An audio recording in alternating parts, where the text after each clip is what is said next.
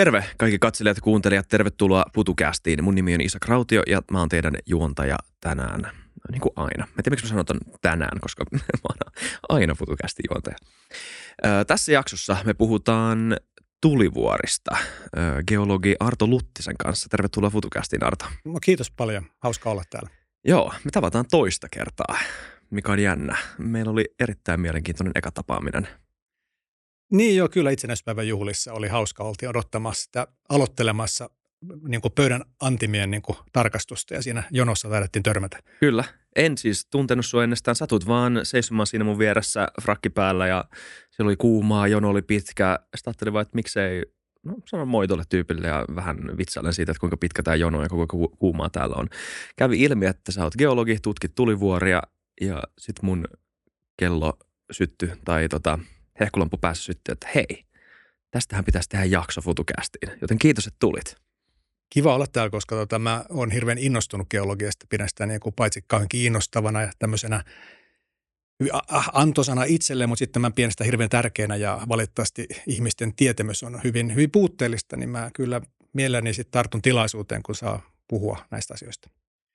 Tulivuoret on kyllä ihan käsittämättömän mielenkiintoinen asia, kun niitä alkaa vähän miettimään. Jotenkin niin mahtipontisia ja kauniita ja samalla tuhoisia asioita. Ja kun mä luin vähän ennen tätä äm, jaksoa tulivuorista ja niiden synnystä ja muusta, niin sekin on ihan hämmästyttävää, mitä ei näin arkisen kauheasti ajattele, että ei tämä meidän maapallo ole tämmöinen kova pallo, vaan se on laavapallo – jossa on ohut, ohut, ohut kuori, jonka päällä me seistään ja istutaan ja maataan ja ele- eletään. Mutta muutenhan tämä on iso, iso tulipallo. Joo, tavallaan, mutta tietysti opettajana täytyy tarttua, että ei nyt, ei, ei nyt sentään niin kuin magmapallo, että siellä ei ei ole sulaat magmaa tuolla maan sisusta täynnä. Mutta tavallaan tuo kuva siitä, että, että, siis, että maapallo on tämmöinen magmaplaneetta tavallaan ja että meillä tuossa hyvin ohuen kuoren alla, mä tykkäsin sun kuvauksesta, mä itsekin usein puhun vaikka, että maapallo on vähän kuin omena, että tässä tämä kuori, mikä meistä tuntuu vankalta peruskalliolta ja jotenkin hirveän, hirveän isolta ja paksulta jutulta, niin se on kuin omenan kuori ja sen alla on sitten tuommoinen yli tuhatasteinen kivimassa ja sitten kun mennään tarpeeksi syvälle, siellä on sulaa rautaa, vellova meri siellä maan ytimessä, joka on siis kuitenkin Mars-planeettaa suurempi se rautapallo siellä ja nämä on Nämä on tietysti mykistävä ja nämä mittakaavat, mitä, mitä meidän planeetan uumenissa ja välillä pinnallakin tapahtuu.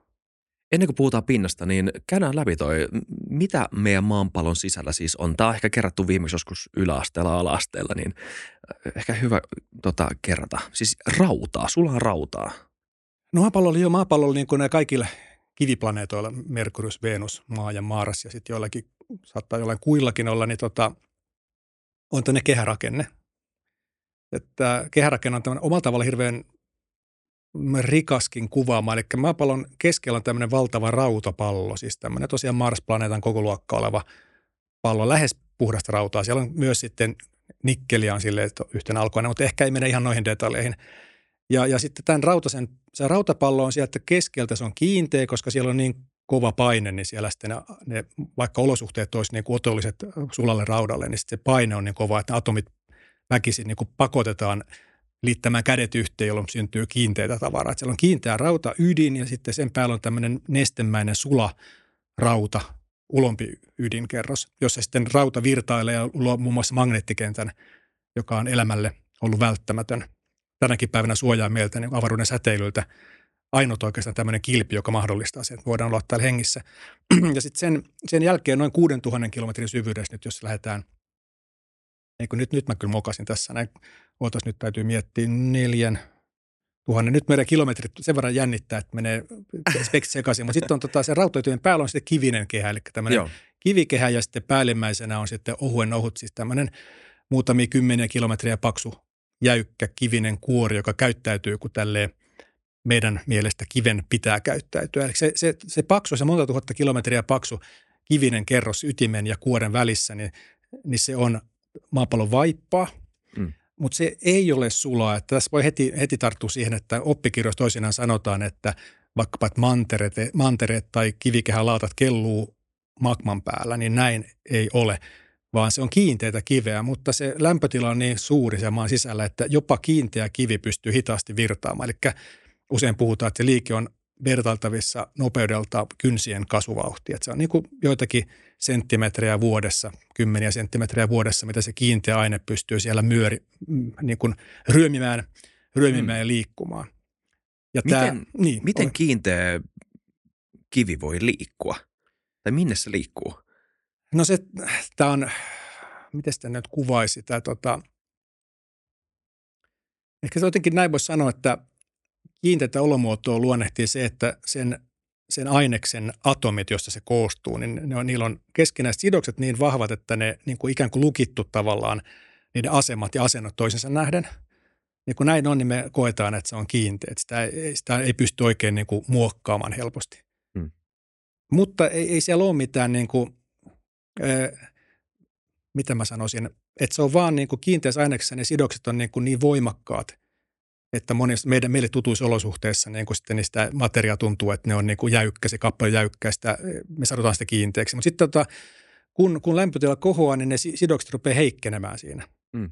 Kun lämpötila on oikeastaan sitä, että kaikki partikkelit, atomit vaikka niin kuin värisee voimakkaammin. Mitä kuumempaa on, niin sen enemmän ne atomit väräjää. Ja tämä, tämä atomeiden niin kuin oma väri, värinä liike tavallaan rupeaa sitten voittamaan niitä, niiden välisiä, atomien välisiä sidoksia. Sitten ne pystyy niin kuin – siellä mä en osaa, mä en ole fyysikkokaan, että mä en pysty tätä hirveän tarkasti kuvaamaan, mutta sitten kun tar, lämp, tar, lämpötila on tarpeeksi korkea, niin no ikään kuin atomi atomilta voi sieltä niin kuin aina pikkuhiljaa niin kuin nyt kähdellä vähän uuteen paikkaan. Ja sitten kun vuoden aikana, niin se liike voi tosiaan olla niin kuin joitakin senttejä jopa. Mm. Tämä oli aika hyvin epätieteellinen ja varmasti monella tavalla puutteellinen Kuulosti ainakin hyvältä. Mutta tota, ehkä semmoinen yksi, mikä, meitä, mikä geologiassa aika usein tulee esille, niin kuin monessa luonnontieteessä, on tämä ristiriita meidän havaintomaailmaan, mihin me ollaan totuttu. Mm. Sen maailman niin kuin mittakaavat ja ilmiöt ja nopeudet. Ja sitten kun mennään niin kuin atomitasolle tai toisaalta mennään vaikka hyvin suuriin mittakaavoihin, että, että tosiaan niin aine, niin kuin atomit, hän on pääosin tyhjää täynnä. Että semmoinen vertaus on sanottu aika usein, että kun ajatellaan aurinkokuntaa, meillä on aurinko keskellä, joka on hirveän suuri, sitten on planeettoja – niin vaikka aurinko on suuri ja vaikka Jupiter on suuri ja maapallo on suuri, niin niiden välissä on ihan valtavasti tyhjää tilaa. Mm. Niin atomimaailma on oikeastaan aika samanlainen, että siellä on näitä elektroneja, neutroneita, protoneita, ytimiä ja elektroneja. Niiden välissä on niin kuin valtavasti tyhjää tilaa.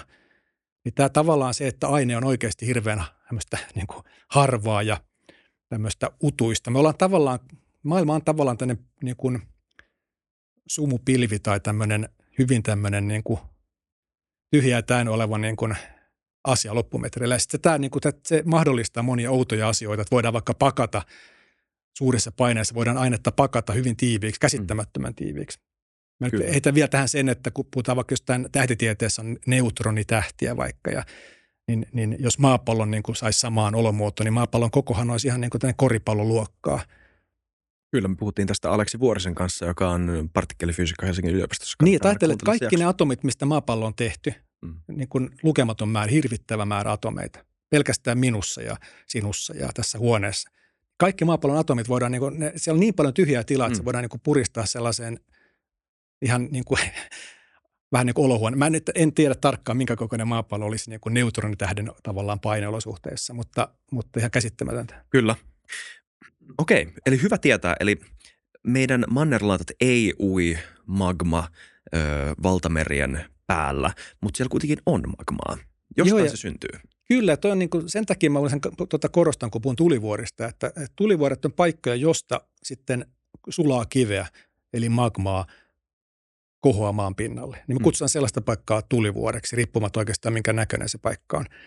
Niin se juju onkin siinä, että miksi tulivuoria ei vaikka nyt Suomessa tai miksi niitä on Havajilla tai Islannissa, niin se nimenomaan liittyy siihen, että kun sitä magmaa ei ole kaikkialla, niin sitä aina joissakin paikoissa syntyy magmaa. Ja siellä, missä syntyy magmaa, sinne syntyy tulivuoria. Ja niin kuin, tämä on tämmöinen hyvin niin kuin ehkä hyödyllinen niin kuin erotus nimenomaan, että magmaa ei ole kaikkialla, vaan jossakin sitä syntyy. Ja siellä, missä syntyy, niin on tulivuoria. Ja nyt sitten tämän, tämän takia nimenomaan maapallo luonnehtii se, että meillä on tämmöisiä vyöhykkeitä, hyvin pitkiä, pitkiä vyöhykkeitä, missä tulivuoria pääasiassa esiintyy. Mm. Esimerkiksi niin kuin Tyynen valtameren rannikko ja kiertää tämä kuuluisa tulikehä.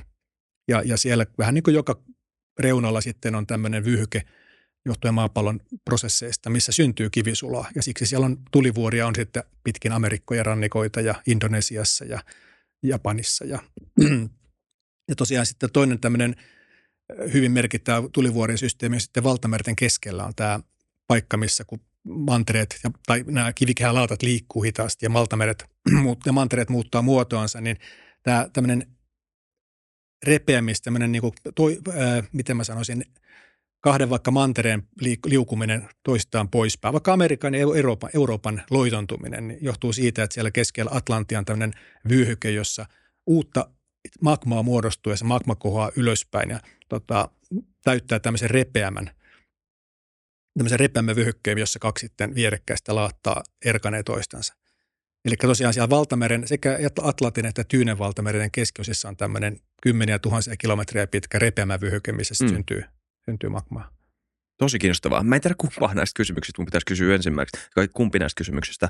Se, että miten tulivuoret syntyy ja sitten kanssa, että vähän tota mitä sanoit, erilaisia tulivuoria. Miten erilaiset tulivuoret syntyy?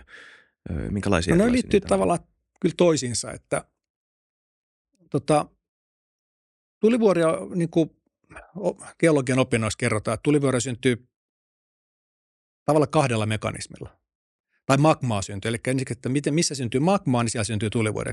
Kivi sulaa käytännössä kahdenlaisella tapahtumalla. Toinen on sellainen, että jos maapallon sisällä se kuuma vaipan kivinen aines jostakin syystä pääsee kohoamaan lähemmäksi pintaa, maan pintaa, niin silloin siihen kohdistuva kuumaan kiveen kohdistuva paine vähenee.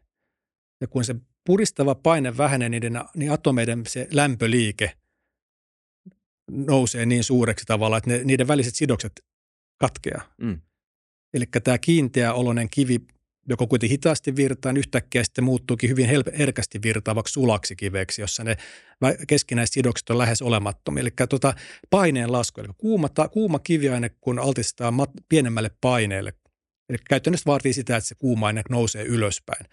Ja tämä käynnistää magman syötön. Eli alueet, missä vaipan aine kumpuaa ylöspäin – niin siellä syntyy magmaa. Tämä on, tämä on niin kuin yksi, ja, ja nimenomaan tämä liittyy näihin valtamerten leviämisvyhykkeisiin. Siellä on, se leviämisvyhyke on juuri sellainen vyhyke, jonka alla tota, niin maapallon sisään osan kuuma-aine nousee ylöspäin. Hmm.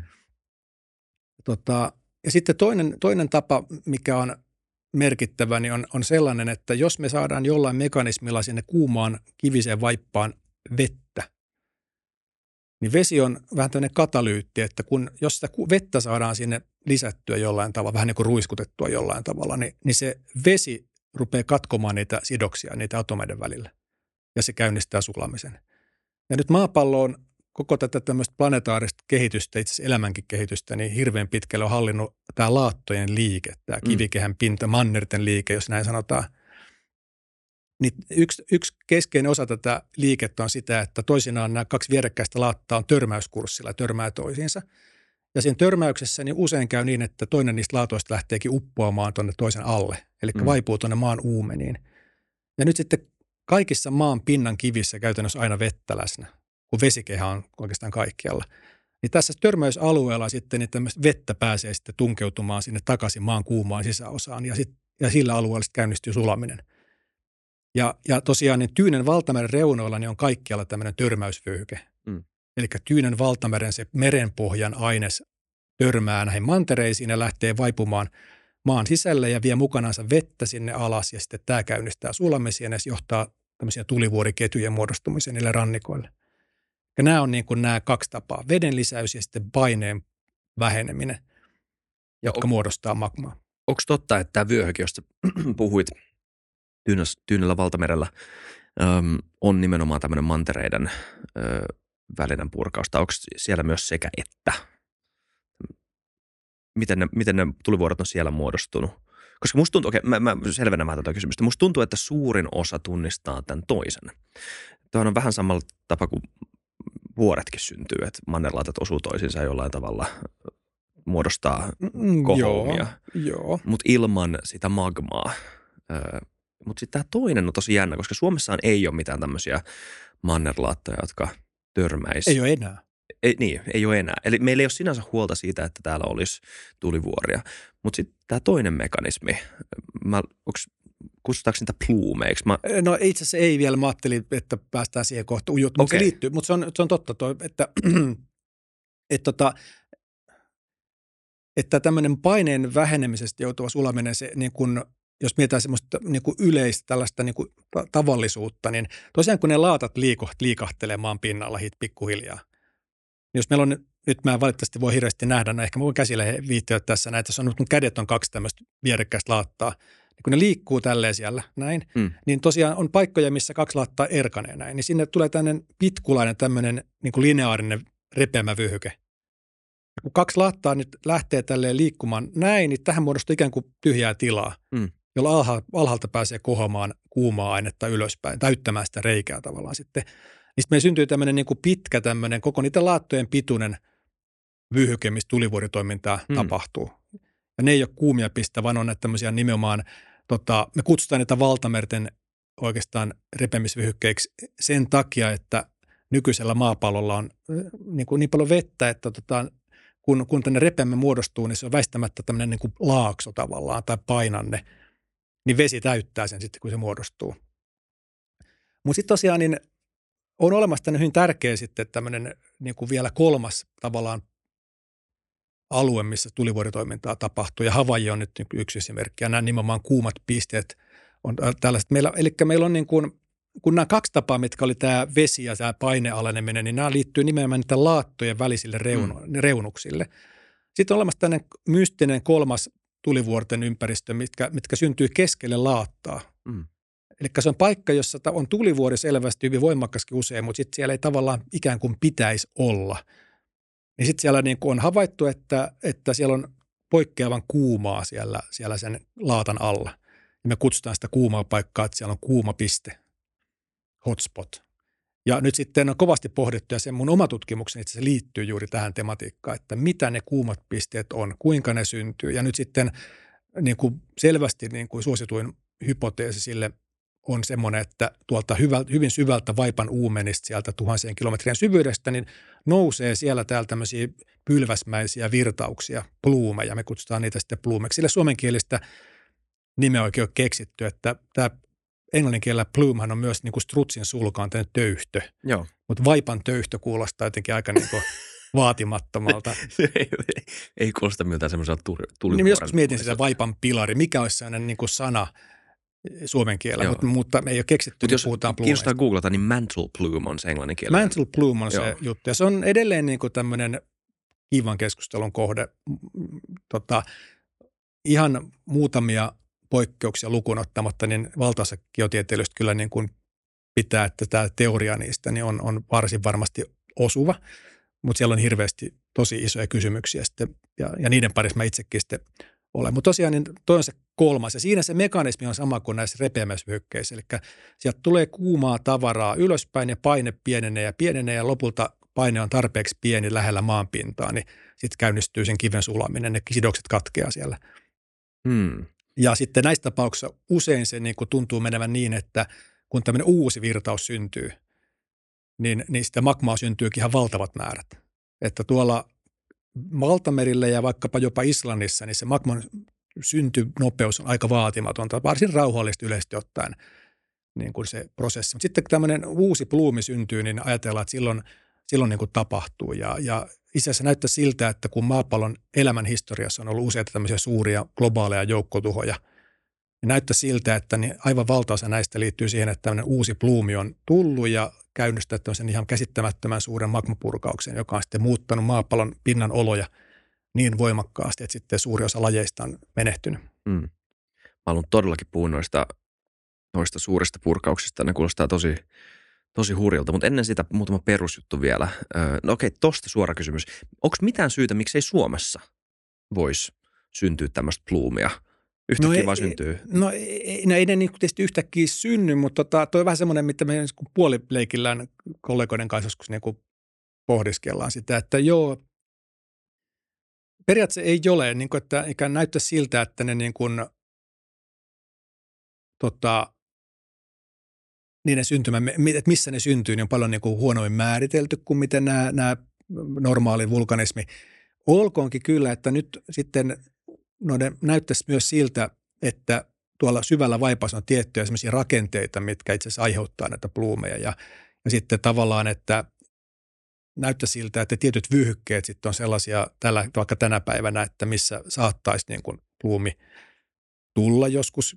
Ja sitten on alueita, suuria alueita, missä ei ole niin kuin todennäköistä, että pluumeja ilmaantuu. Me ollaan muistaakseni aika lähellä sellaista vyöhykettä, jossa pluumeja voisi syntyä, mutta, niin, mutta tota, nykyään on tota, maanjäristysten avulla voidaan maanjäristyksiä niin kuin maailmanlaajuisesti voidaan käyttää siihen, että maapallon sisärakennetta voidaan selvittää aika tarkasti jo.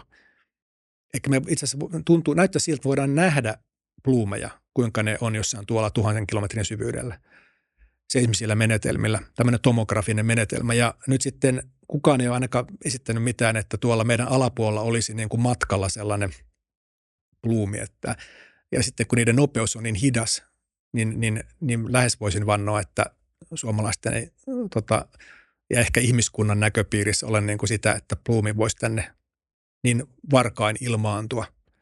Mm. Että, mutta tuossa on niin kuin Suomen menneisyydessä toki on niin kuin, ja lähelläkin on tämmöisiä tapahtunut kyllä tämmöisiä suuria, luultavasti pluumin synnyttämiä. Jännää. Um, anteeksi, jos olet jo vastannut tähän kysymykseen, mutta miten, miksi on niin, että kaikkialla ei sit ole magmaa? Miten se magma syntyy jossain paikassa, mutta ei muualla? Niin se syntyy siitä, kun jos mä ajatellaan, että maapallo on vähän kuin jalkapallo, tai että siinä on ne, la, ne pinta on tämmöisinä palasina, niin. niin kuin palapelinä. Nyt tämäkin on geologin pitäisi ehkä muistaa, mutta montako täsmälleen niitä laattaa, mutta sanotaan kymmenkunta, niin se emme kauheasti pieleen. Niin tosiaan niin tulivuoret käytännössä, että sä voit niin kuin, piirtää niin kuin omasta mielikuvituksesta vaikka niin tämmöisiä kymmenen palasta planeetalle, mielikuvitusplaneetalle. Ja nyt niin kuin 99 prosenttia niin kuin suurin piirtein tulivuorista, niin on niitä, just niitä rajoja, niitä laattojen rajoilla. Niin se, tota, siellä ne magmat käytännössä syntyy, paitsi jos sitten tämmöinen kuuma piste muodostuu sitten jonnekin. Just niin, tämä Että ne on sitten, niin, tämmöinen pluumi. Että sitten tota, se niin kuin rajoittaa. Että Suomessa esimerkiksi niin Suomi oli tällainen geologisesti hyvin aktiivinen alue reilu tuhat miljoonaa vuotta sitten. Varsinkin, varsinkin niin kuin noin 2000 miljoonaa vuotta sitten niinä aikoina. Niin, tota, niin se johtui siitä, että silloin me oltiin Suomen, tämä alue oli silloin tämmöinen kahden laatan rajavyöhyke, jolloin täällä oli hyvin voimakasta vulkanismia sitten ja syntyi vuoristoja ja kaikkea. Mutta sitten tota, nämä nämä laatat pikkuhiljaa maapallon kehittyessä, niin nämä laatat muuttuu ja ne kasvaa koko ajan. Ja, näin ne, niin, ja ne laatta, laattojen repeämä ja törmäysvyhykkeet vaeltaa tavallaan toisaalle. Ja, ja ehkä niin kuin lyhyesti voisi sanoa sen, että tosiaan niin pari tuhatta miljoonaa vuotta sitten tämä, tämä Suomen alue oli tämmöinen törmäysvyöhyke. Ja nyt se tietysti mielessä voisi sanoa, että se sama törmäyssysteemi on nykyään Välimerellä. Että oikeastaan hmm. vähän niin karrikoida voisi sanoa, että Eurooppa on ka- kasvanut Suomen, että Suomi on oikeastaan tavallaan geolo, Suomen, anteeksi, Euroopan geologinen ydin. Ja sitten vuosimiljoonien vieriessä, niin yhä etelämmäksi Eurooppaa on tämmöinen tormaus, törmäysvyöhykesysteemi tavallaan liikkunut ja nyt se, nyt se aktiivinen alue on Välimerellä. Hmm. Minkälaisia erilaisia tulivuoria maailmassa on? Mitkä on sun lempparitulivuoret? Oi, toi on paha. Sä kysyt yhdessä kohtaa sitä, että minkälaisia niin on erilaisia tulivuoria. Joo. On, niin, tota, niin, niin siitä olisi ehkä muutama sana sanoa, että tota, mä usein niin tulivuorien sitä erilaisuutta, joka liittyy tähän sun kysymykseenkin oikeastaan, että mikä on lempareita näin, niin sitä voi ehkä hahmottaa siltä, että se tulivuoren perusluonne määräytyy siitä, että minkälaista se sulakivi on koostumukseltansa hyvin pitkälle. Ja nyt kun, nyt kun tuota alueet, jossa tämä magma alun perin syntyy tuolla maan vaipassa, niin, niin se on tällaista niin sanottua basalttista magmaa. Siinä on tietynlainen kemiallinen koostumus ja me kutsutaan sitä koostumusta basaltiksi. Ja, ja, ja sitten tämän takia niin kaikki valtamerten pohjat ja Islannin tulivuoret on niin kuin tätä basalttista aineesta, kun, kun se basaltti, on sen magman luonne, niin kuin, joka siellä syntyy. Ja hyvin iso osa näistä törmäysvyöhykkeenkin kivistä niin on tämmöisiä basalttisia magmasysteemeitä. Mutta sitten näissä törmäysvyöhykkeissä, tai sanotaan oikeastaan näin, että silloin kun se magman sy- syntymä syntyy alueella, jossa on päällä tämmöistä mannerta, niin, niin kun se magma syntyy maan uumenissa, niin jotta se voisi laavana purkautua, sen täytyy kohota koko sen maankuoren läpi. Ja jos, on, jos siinä on tämmöinen manner-alue, niin kuin Suomen kaltainen alue, niin se manner-aines, alueet, jossa meillä on mantereita, niin se on taas kemialtansa, se ei ole basalttista, vaan se on mm, tavallaan graniittistyyppistä, mm. graniittista ainetta. Niin kuin usein kouluskin puhutaan, että Suomen kallioperän graniittia ja gneissiä. Niin graniitti on kemiallisesti hyvin erilainen kuin tämmöinen basaltti. Niin nyt sitten kun, kun magma sitten tulee tämmöisen graniittisen kuoren läpi, niin usein siihen sekoittuu sitten se maankuoren aineksia siinä matkalla. Ja sitten usein käy niinkin, että se kuuma magma sulattaa että kuorta, että se, se kuorikin alkaa siinä sulaa siinä matkalla. Ja nyt tämmöinen, varsinkin jos tämmöinen maan kuori sulaa vulkaanisella alueella, niin syntyy niin sanottu, no graniittista magmaa. Mm graniitti sulaa niin granitseksi magmaksi. Ja se graniittinen magma on ihan erilaista kuin basalttinen magma. Hmm. Ja, ja sitten ihan lyhyesti, jos vielä sanoo sen, että jos meillä on tulivuori, jossa on basalttimagmaa, niin basaltti on sellaista herkästi niin kuin juoksevaa ja kuumaa ja, ja tota, sen purkaukset on yleensä aika rauhallisia tällaisia laavapurkauksia, että niin kuin Islannissa vaikka, että pikkasen ehkä kun maa halkeaa, niin sieltä roiskuu sitä laavaa vähän ylöspäin – ja sitten se leviää laavavirtoina ympäristöön ja, ja usein ei ole kauhean niin kuin ympäristölle dramaattista. Mutta sitten jos meillä on se tulivuoressa purkautuu tämmöistä graniittista, oikeasti tulivuoritutkijat puhuu sitten ryoliitista. Meillä on geologiassa paljon sellaista nimistöä, mitkä on niin kuin valittaa, valittaa monimutkaista. En ikinä sanaa. Joo, niin mä nyt puhun graniitista vastoin niin kuin sitä, että kollega saattaisi nyrpistellä nenänsä tuolla. Mutta jos sen magman, tulivuoren magma on graniittisluontosta, niin se on taas semmoista hyvin sitkeää tavaraa. Se, se ei tahdo niin kuin virrata rauhallisesti, vaan se on niin kuin jäykkää sellaista nihkeää tavaraa. Ja, ja nyt sitten ö, kaikissa sulassa kiviaineksissa mukana myös vettä. Että vesi, eli käytännössä vesihän on vetyä ja happea, niin – niin, niin käytännössä on vaan niin, että aina kun meillä on sulaa kiveä, niin siellä on niin kuin syntyy, niin siellä on aina vettä mukana. Ja nyt sitten kun tulivuoren purkaus niin kun lähestyy, niin mitä tapahtuu on semmoinen, että se vesi sieltä sulasta niin erottuu ja muodostuu vesihöyryä. Ja sinne syntyy sinne sulan kiven sisälle tämmöisiä kaasupisaroita tai kuplia. Ja, ja ne on hirveän kevyitä, niin ne haluaisi pois sieltä. Heti kun ne kaasukuplat syntyy siellä tulivuoren sisällä, ne haluaisi tuonne ilmakehään välittömästi – No jos meillä on semmoinen herkästi liikkuva basalttinen magma siinä ympärillä, niin ne pääsee sieltä. Ne pääsee, ne kuplat sieltä, ilmakuplat pääsee, anteeksi, vesikuplat pääsee kiihumaan sieltä tavallaan pois ja sitten se laava purkautuu rauhallisesti. Mutta sitten kun on tämmöinen graniittinen systeemi, niin ne kuplat jää vangiksi sinne. Se on niin sitkeä se tavara siinä, että sinne syntyy ka- kuplia, vesihöyrykuplia, mutta ne ei pääse minnekään. Ja nyt niin kuin höyrykone kertoo meille, niin laajenemalla vesihöyryllä on valtava voima – niin nyt tämä tämmöinen graniittinen magmasysteemi sen takia usein purkautuu räjähtämällä, että se, sinne kertyy sinne magman sisälle yhä enemmän ja enemmän sitä vesihöyryä kuplina, mutta se ei pääse pois ja lopulta sitten kuitenkin se laajenevan höyryn voima on niin suuri, että se rikkoo sen magman siitä ympäriltä. Ja silloin tapahtuu räjähdys. Niin kuin, eli tämä graniittinen tulivuori purkautuu räjähtämällä tyypillisesti, jolloin mm. tuhkaa leviää jopa globaalisti – kun taas basalttinen purkautuu laavavirtoina rauhallisesti. Tämä on niin kuin tämä perusskenaario. Eli meillä on tavallaan kaksi ääripäätä, räjähtävät tulivuoret ja sitten on nämä tämmöiset laavavirtaustulivuoret. Niin minkälaisia esimerkkejä erilaisista tämmöisistä? Sä mainitsit Islannin jo, siellä tämmöisiä niin kuin esteettisiä Instagram-tulivuoren purkauksia, missä on laava niin kuin Hyvin, hyvin tälle kar- karkeasti voi sanoa näin, että merialueella syntyy näitä basaltteja, kun siellä mm. ei ole hmm. mannerkuorta, siellä ei ole graniittiainetta niin kuin läsnä missään. Mm mm. niin sitten siellä on basalttia. Ja sen takia usein merialueilla niin on sitten tämmöisiä niin kuin rauhallisesti lavaa purkavia systeemeitä. Sitten taas mantereilla on mannerkuorta on sitä graniittia ja silloin sitten syntyy näitä räjähtäviä tulivuoria. Niin kuin näitä just esimerkiksi nämä Tyynen valtameren ympäristön tulivuoret tyypillisesti on mantereilla. Etelä-Amerikan, Pohjois-Amerikan, Aasian ja Japanikin on jo tavallaan pikku, pikku manner, niin, niin siellä on näitä tämmöisiä räjähtäviä tulivuoria sen takia. Sen takia yle, useimmiten, kun otetaan uutisia, että jossain räjähtelee tuhkaa, niin yleensä ne tulee sieltä tuon, tuon Tyynen valtameren rannikolta, koska ne tulivuoret, niissä on sitä graniittista aineesta ja silloin se räjähtää. Nyt sitten Islanti on siinä mielessä poikkeus, että siellä vaikka siellä onkin niin kuin basalttitulivuoria etupäässä, niin Islanti on niin pohjoisessa, että siellä on lunta, jäätä tulivuorten päällä. Niin, niin tosiaan kun se vesi on oikeastaan siinä se, joka aiheuttaa räjähdyksen, niin yleensä se vesi on siellä sulan sisällä. Mutta jos siinä onkin niin, että meidän tulivuoren päällä jäätää lunta, niin kun se kuuma magma tulee ylös, niin se sulattaa sen sitten siinä päällä olevaa jäätä ja lunta. Ja sitten kun vesi ja tota, magma kohtaa, niin tapahtuu räjähdys käytännössä. Että tota, mitä voi niin kuin tietysti vaikka miettiä, kun heittää kiukaalle vettä, niin se aika iloisesti niin kuin tussahtaa mm. sieltä. Ja tämä on niin kuin hyvin samantapainen juttu, että sitten tota, ikään kuin heitetään löylyä sitten tulivuoreen sitten Islannissa usein. Sen takia, kun, kun Islannissa tapahtuu purkauksia, niin hirveän usein just pohditaan niin mitä, että, että tota, monet niistä tulivuorista on jonkunlaisen jäämassan alla. Mutta onneksi niin aika usein se magma purkautuukin sieltä jäätikön ulkopuolelta.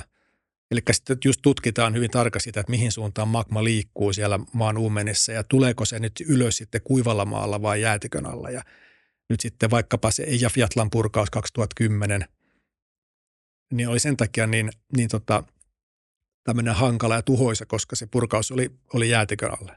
Hmm. Joo, mä muistan, että siinä tuli massiivisia tämmöisen vulkaanisen ash? Joo, tuhka. Tuhka. Joo.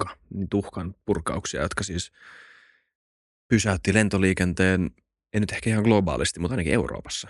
Joo, joo, siinä oli vielä sitten huono tuulien kanssa oli sellaista vähän tuuri, että tuulet vielä toinen tänne sitten Eurooppaan tota, tehokkaasti. Mutta tosiaan Islannin, Islannista on tämä, että sit jos siellä, ja muuallakin maailmassa kyllä toisinaan on sitä, että – että, tota, että jos on vaikka olisi basalttinen vuori, joka yleensä purkautuu rauhallisesti, niin jos siinä on sitten lunta tai jäätä, tai joskus käy niin, että jos meillä on merivettä pääsee sinne magmakammioon, niin sitten, että jos me saadaan, jos magma ja vesi kohtaa, niin sitten käytännössä aina seuraa räjähdystoimintaa ja mm. sitä pelätään sitten. Mun, tuli, mun suosikit. Joo, jos sulla on. Ei mun varmaan oikeasti ole, mutta tota, mä siis oikeasti tutkin, niin kuin, vaikka, vaikka mä nyt olenkin tulivuoritutkija, niin mä, en, mä tutkit tieteellisesti en tutki oikeastaan tämän hetken aktiivisia tulivuoria. Mun, mun tutkimat tulivuorot on tällaisia muinaisia tulivuoria, niin mä en ole ihan valtavasti niin kuin mönkinyt aktiivisilla tulivuorilla. Niin varmaan mun suosikkeihin nousee ne, missä mä sitten olen, olen, Joo.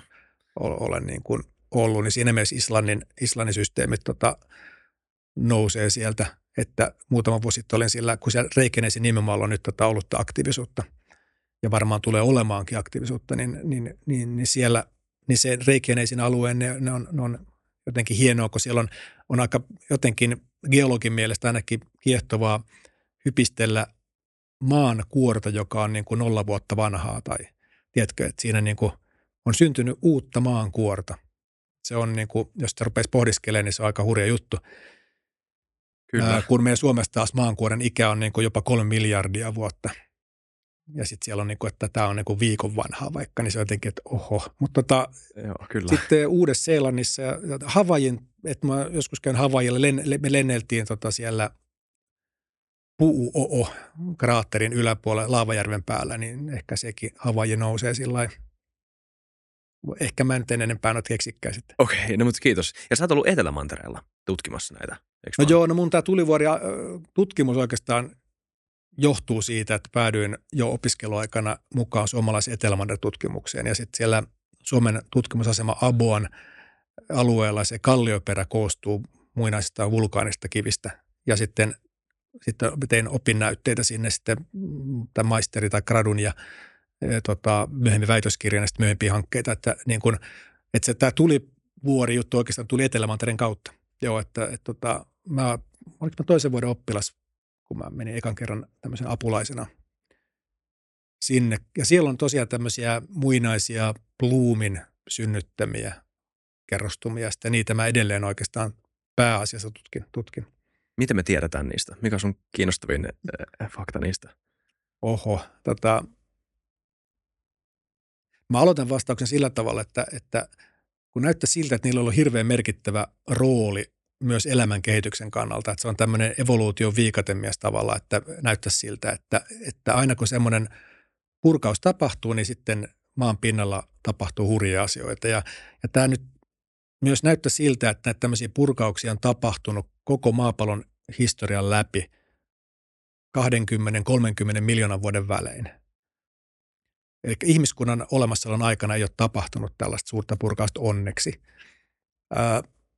Että on, niin kuin, että on joku tämmöinen hyvin niin kuin perustavanlaatuinen iso asia, mikä tapahtuu maapallolla, niin, se, niin sitä edelleenkään oikein ymmärretä, että mitä ne on. Niin se on, niin kuin, se on yksi niiden niin kuin kiehtovuuden ehkä aspekti, että se on niin kuin jotain tämmöinen hirveän perustava iso juttu, ja, mutta että mistä on kyse. Mm. Ja, tota, niin, niin se, on, se on jännä. Mm.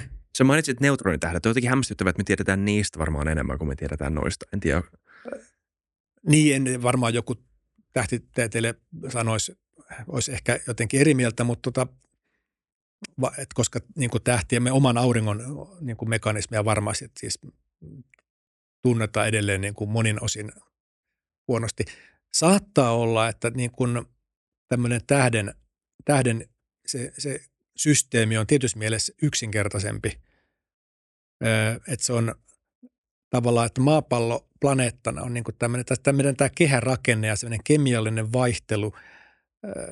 Ja sitten vielä yhtenä, yhtenä asiana, niin tänne maa, tälle planeetalle tuli tämä elämää jo ilmeisesti aika varhain. Tämä itse asiassa elämä, tämän planeetan ja sen elämän ja geologian kehitys yhdessä niin muodostaa tämmöisen äärettömän niin kuin monimutkaisen, kompleksisen kokonaisuuden. Tämmöinen vähän jopa voisi ehkä sanoa kuin ikään kuin superorganismi tämmöinen, että se on niin, kuin niin kir- va, tota, monimutkainen, kompleksin juttu, niin tota, voi olla, että siinä mielessä me ymmärretään maapalloa huonommin, että jotenkin että tämä on niin jotenkin monisyinen ja sitten ehkä joku tähti on tavallaan yksinkertaisempi siinä mielessä sen niin kuin, että vaikkapa aurinkokin koostuu melkein pelkästään yhdestä alkuaineesta. Että tota, että sitä kaikkia muita aineita on niin kuin siihen verrat, niin vetyyn verrattuna ja heliumin verrattuna niin paljon vähemmän. Että se on ehkä tavallaan yksinkertaisempi mm. systeemi. Ehkä. Mutta tota, joo, on se, on se tota, geologia on tieteenä varsin nuori, että se osittain muuten johtuu tai heijastuu siihen, että miksi geologinen terminologia on niin omituista. Että saman aikaan kun jo biologiassa evoluutio oli keksitty niin kuin tämmöisenä mekanismina, joka selittää hirveästi asioita, niin geologisesti ei ymmärretty oikeastaan mitään. Mutta kuitenkin utelias ihminen niin kuin tutki myös kiviä ja maapalloa, tulivuoria, yritti tutkia ja sitten – ja yksi semmoinen tieteellinen ensimmäinen askel oikeastaan tutkimiseen on sitä, että, niin kuin, että tajutaan, että hei, tuossa on erilaisia. Tuossa on toi kivi ja toi kivi on, on erilaisia. Ja sitten me annetaan nimiä. Eli ne nimet, geologiset nimet on annettu niin kuin aikana, jolloin ei ole ymmärretty yhtään sitä, että mitä ne, niin kuin, miten ne liittyy toisiinsa. Et tota, niin sitten meidän lopputuloksena tosiaan me käytetään tämmöistä – hirveän kirjavaa nimistöä, ja nim, jotka ei millään tavalla heijasta mitään niiden vuorovaikutuksia tai tota, suhteita. Ja sitten se on tavallaan tämmöistä hyvin, vähän sama kuin olisi eri nimiä sille, että, että on Matti ja Pekka ja Liisa ja Jussi. Ja niin kuin sit voisi siitä päätellä yhtään, tai no tiettyjä asioita voit päätellä jopa, jopa niin kuin nimistä, mutta tota, niin geologia on hyvin nuori mm. tiede. Kyllä. Mulla on kysymys liittyen noihin Hyvä. purkauksiin. Siis yksi juttu, mikä mua hämmästyttää aina, kun mä ajattelen tulivuoria, on se, että joo, ihmisen näkökulmasta tulivuoret, ainakin ne näyttävimmät, vuorelta näyttävät tulivuoret, on, on tosi isoja ja mahtipontisia ja suuruusluokaltaan tosi vaikuttavia. Mutta sitten tämmöisestä planetaarisesta näkökulmasta tai meidän niin, no meidän planeetan näkökulmasta kuitenkin aika pieniä täpliä siellä sun täällä ripoteltuna. Mutta aina kun puhutaan tulivuoren purkauksesta, etenkin niistä isoimmista, ja näistä, nyt mä oon oppinut sen, että tämä on olemassa kahden, kahta erilaista purkausta, etenkin nämä räjähtävät purkaukset, mm. niin niiden seurausten mittaluokat on usein melkein jopa globaaleja. Et siinä puhutaan ihan jäätävästä määrästä voimaa ja purkautuvaa ainetta, jota on vaikea ymmärtää. Minkälaisia tämmöisiä isoja purkauksia meillä on ollut, sekä siis sellaisia, mitä ei ole tapahtunut ihmisen historiassa, näitä pluumeja, mutta myös sellaisia, mitä meillä on ollut vuosikymmenien tai satojen varrella. Niin, tämä on, tota, tuossa olikin, tuossa olikin monta kanssa juttua, mitä niin tuli assosiaatioita. Öö, se on totta, tota, että, että just että pääsääntöisesti tulivuoritoiminta maapallolla niin on tähän maapallon niin kokoon verrattuna niin hirveän pientä. Ja, ja tietyssä mielessä ehkä mä nyt tästä mainitsen sen vielä, että yleensä kun tulivuorista puhutaan, niin se huomio menee niiden vaarallisuuteen ja tämmöiseen, että mitä kaikkea tuhoa ne tekee. Niin sitten tavallaan on, on niin kuin hauska tuoda esille sitä, että, että sinu, sun, niin kuin nämä atomit, mistä meidät on tehty, pitkälti hiiltä ja sitten veden aineksia, niin nämä on kaikki tulivuodesta tullut tänne maan pinnalle. Ja, ja näin on ollut niin kuin läpi maapallon evoluutio, että oikeastaan hirveän pitkälle elämän olemassaolo ja, va, ja varsinkin niin kuin meidän tekninen sivilisaatio – niin on, johtuu siitä, on mahdollistunut sitä kautta, että tulivuoret on vuosimiljardien aikana tupruttanut tänne maan pinnalle vettä ja hiiltä, josta elämäni koostuu. Ilman niitä täällä ei niin kuin, olisi vesikehää eikä ilmakehää kunnollista. No, Sitten kaikki, meidän teknologia perustuu oikeastaan sille, että tulivuoret sisälläänsä geologisissa prosesseissa niin ikään kuin jalostaa tämmöistä tavallista kivestä erilaisia malmeja – jota ihminen on oppinut käyttämään. Ja, ja kaikista arvokkaampana malmena mä nostan sen esille, että itse asiassa tosiaan niin kuin mä tuossa sanoin, sanoinkin jo, että vesi on tulee tulivuoren kautta maanpinnalle.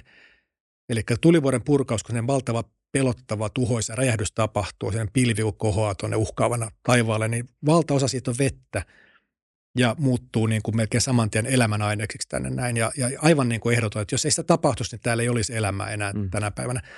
Ja sitten niin kuin siinä mielessä niin joskus ajatella näin, että tämä tulivuoritoiminta on niin kuin, tämä maapallo on kuin tämmöinen valtavan hienomekaaninen, upea niin kuin tämmöinen laite, jossa on tämmöisiä pikkuruisia venttiileitä, mistä niin kuin, nyt sanon tälle runollisesti äiti maa, niin kuin sieltä niin kuin äärimmäisen varovasti päästään välillä vähän vettä tänne ja hiiltä, että täällä olisi hyvä elää. Että et tavallaan jos planeetan mittakaavassa on hirveän semmoista hienosää, pientä ja tämmöistä varovaista, mutta kun ihminen on sitten paljon pienempi, Kyllä niin meidän mielestä semmoinen pienikin purkaus on usein tuhoisa ja pelottava. Mutta tosiaan, niin kyllähän ne niin kuin ihmisen mittakaavassa niin usein on, on niin kuin haitallisia ja vaarallisia. Mutta tota, onneksi kuitenkin varsinaisiin globaaliin mittakaavaan niin aika harvoin sitten päädytään. Että tulivuoren että purkauksia usein sitten arvioidaan tämmöisellä VEI-indeksillä, on tämmöinen VEI-indeksi, joka, joka tulee suoraan niin kuin Volcanic Explosivity Index, eli se kuvaa sitä niin kuin räjähdys, räjähdyspurkauksen oikeastaan kokoa suoraan. Ja eli lajitellaan pur, purkaukset niin kuin ykköskategoriasta oikeastaan nollastakin, niin tota sitten seitsemään tai kahdeksaan, tai nyt taas pitäisi muistaa tämä, mutta sanotaan nyt kahdeksan, vaikka oli se maksimi. Jossain videossa mennään kahdeksan. Joo, joo. Niin, niin se, se kuvaa sen purkautuneen jos vähän yksinkertaistaa taas, niin sen purkautuneen tuhkan määrää ja se mitataan kuutiokilometreissä. Ja tota, tämmöinen superpurkaus, kun toisinaan kuulee tämmöisen termiä, jota on tapahtunut maapallon menneisyydessä ja jopa niin kuin ihmislajinkin aikana on tapahtunut, mutta tämmöisen meidän aikakirjojen aikana niin ei ole niin kuin tapahtunut, niin, niin se rajapyykki menee tuhannessa kuutiokilometrissä. Eli jos, jos se tuhkaa purkautuu yli tuhat kuutiokilometriä, niin sitten me puhutaan, että se oli superpurkaus. Ja sitten käytännössä on niin kuin hyvin voimakkaita globaaleita vaikutuksia semmoisella purkauksella. Ja sitten nämä kategoriat menee kymmenkantaisena sinänsä, että sitten taas se taisi olla just kahdeksan se superpurkauksen raja, eli sitten seitsemän olisi sitten, että on sata kuutiokilometriä. Kutonen, että olisi kymmenen kuutiokilometriä ja näin edelleen. Että aina kymmenesosa tästä, tota, kun tuhkamäärä muuttuu, niin mennään tässä veiasteikossa ylös tai alaspäin. Niin, niin nyt toi Pinatubon purkaus 90-luvulla oli, oli niin kuin sellainen, jossa nämä on kyllä tämmöisiä, nyt, nyt yhtäkkiä epävarmuus iski mulle itsellekin, että silloin oli 10 6 kilometriä taisi olla se purkaus. Kuinka paljon se on, jos vertaa johonkin järveen? No sitten pitää ihan ajatu, ruveta laskeskelemaan. Voi, voi niin kuin miettiä kymmenen, kun osaa niin kuin, se vähän riippuu miten laskee, että kaksi kertaa kaksi ja puoli kertaa kaksi kilometriä, sitten tulisi yksi. Öö, vitsit. Googlesin, että kuinka paljon keiteleessä on vettä tai keiteleellä. Mä voin tässä samalla kun sä lasket sitä, niin kertoa, tota, että sitten nämä, nämä uusien pluumien synnyttämät suuret purkaukset, niin, niin, niin silloin se purkautuneen pääosin laavamaisen purkaustuotteen, niin se volyymit on sitä luokkaa kuin välimeressä on vettä. Eli puhutaan miljoonista kuutiokilometreistä. Eli ne on niin kuin tämmöinen laakiobasaltti tai tämmöinen uuden pluumin purkaus on niin kuin sitten taas tuhatkertainen tämmöisen superpurkaukseen nähden. Mm. Mä just syyslomalla kävin, olin tuolla Kreikassa ja katselin siitä horisonttiin ja se pieni mitätön osa välimerestä, mitä mä näin siinä, niin näytti valtavalta se ulappa. Niin mä ajattelin itse taas siinä, että, että koko välimeri niin kuin magmaa, niin sitten puhutaan niin kuin, siinä on tämä tämmöinen näiden pluumipurkausten niin kuin tämmöinen se mittakaava. Koko välimeri. Niin, Se on miljoonia kuutiokilometriä. Et siitä voi tehdä kotona laskuja, että jos pannaan Suomen pinta-ala vaikka, niin kuinka monta kilometriä paksu laava kerros Suomeen tulisi. Jos pantaisiin se kaikki se magma Suomen pinta-alalle, niin, niin lentokoneet hipoisi niin kuin sitä sitten kakkua varmaan. Mutta et, et ne on, ne on niin kuin, ja nämä tosiaan ymmärrettäisiin, että sellaisia, mitkä tuntuu, että ne on pannut tapahtuessaan nämä purkaukset sitten niin koko tämän planeetan elinolot hyvin, hyvin kovalle koetukselle. Mä en kyllä löydä. Mä löysin, että mm, Lake Michigan on aika iso. Joo. Se on lähes 5000 öö, kuutiokilometriä. Joo, mutta se on niin kuin, se on tämmöisen, niin kuin voisi sanoa, tämmöisen oikein ison superpurkauksen mittakaavaa. Sitten sellainen, että se tuhkan määrä oli sitten Lake Michiganin veden verran. Ja joku, joka on käynyt Lake Michiganin rannalla vaikka, niin tajuaa, että se on hyvin, hyvin iso. On ihan käsittämätön. Joo. Näyttää valtamereltä. Kyllä ne niin kuin, suurimmat purkaukset, niin ne on, on tämmöisiä aivan käsittämättömän suuria. Ja näitä onneksi sitten tapahtuu niin kuin hyvin, hyvin harvoin, että joudutaan menee sitten tosiaan kymmeniä tai tuhansia vuosia menneisyyteen, että tämmöisiä superpurkauksia olisi tapahtunut. Mutta tämä Indonesiassa tämmöinen Toba tulivuoren purkaus, niin, niin on tota, ajatellaan, että on jotain ajatuksia siitä, että se olisi voinut olla tämmöisen ihmislajille tällainen pullonkaula tapahtuma, että olen törmännyt tämmöisiin tutkielmiin tai tutkimuksiin, missä on niin kuin laskeskeltu, päätelty, että ihmislajin niin kuin se henkilömäärä olisi käynyt niin kuin hyvin pienessä ja Joo, jossain tuhannessa. niin, niin että sitten tavallaan, että se olisi ollut niin huomattava tämä ympäristö, mutta tämä on käsittääkseni kyllä varsin semmoinen kiistanalainen, mutta, mutta ihan realistinen visio, koska se oli niin valtava purkaus kuitenkin, että kun ajattelee, siinä menee sitten ekosysteemit aika lailla äh, tota, kriisiin semmoisessa tapauksessa kyllä. Kyllä, ja meillä on ihan niin kuin ihmisenkin elinaikana, 1800-luvulla mulla on jostain tämmöistä Mount, Tambora?